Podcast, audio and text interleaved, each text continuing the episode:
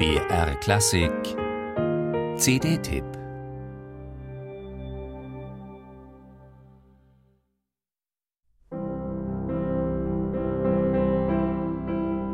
Den Juden bin ich ein Christ, den Christen ein Jude, den Russen bin ich ein Deutscher, den Deutschen ein Russe, den Klassikern ein Zukünftler, den Zukünftlern ein Retrograder und so weiter. Schlussfolgerung, ich bin weder Fisch noch Fleisch. Ein jammervolles Individuum. Anton Rubinstein saß sein Komponistenleben lang zwischen den Stühlen. Es hat ihm oft geschadet. Einflussreiche Kollegen wie Modest Mussorgsky oder der Musikkritiker Alexander Serov pflegten eine Intimfeindschaft zu dem wenig in nationalrussischen Kategorien denkenden Kosmopoliten. Und sie neideten dem äußerst erfolgreichen Klaviervirtuosen, Komponisten und Konservatoriumsgründer jeden Triumph, auf der Bühne und hinter den Kulissen.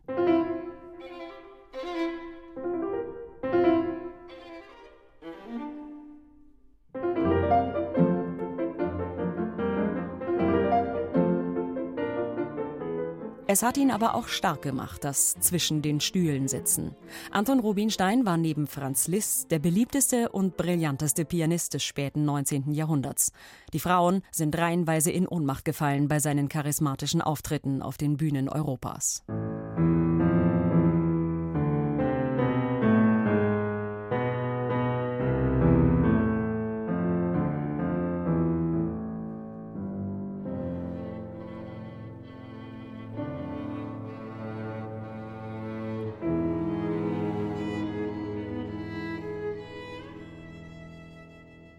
Unermüdlich hat Anton Rubinstein komponiert. Über 20 Opern, die damals zu den meistgespielten in Petersburg, Moskau, Berlin, Dresden und Wien gehörten. Und Kammermusik, natürlich mit seinem Instrument, darunter zwei Klavierquartette, Opus 55 und Opus 66. Das eine für gemischte Bläser, das andere in der klassischen Streichervariante, in der beide jetzt als Neu- und Erstaufnahme vorliegen, mit dem australischen Pianisten Leslie Howard und versierten Kollegen. Der Liszt-Spezialist Leslie Howard findet auch für die Kammermusik des Liszt-Rivalen Anton Rubinstein die richtigen Zwischentöne.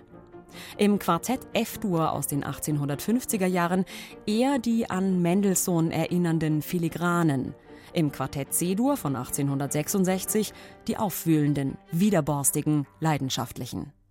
Beide Werke sind mehr als nur die Entdeckung wert, zumal in einer so stilsicheren und homogenen Interpretation.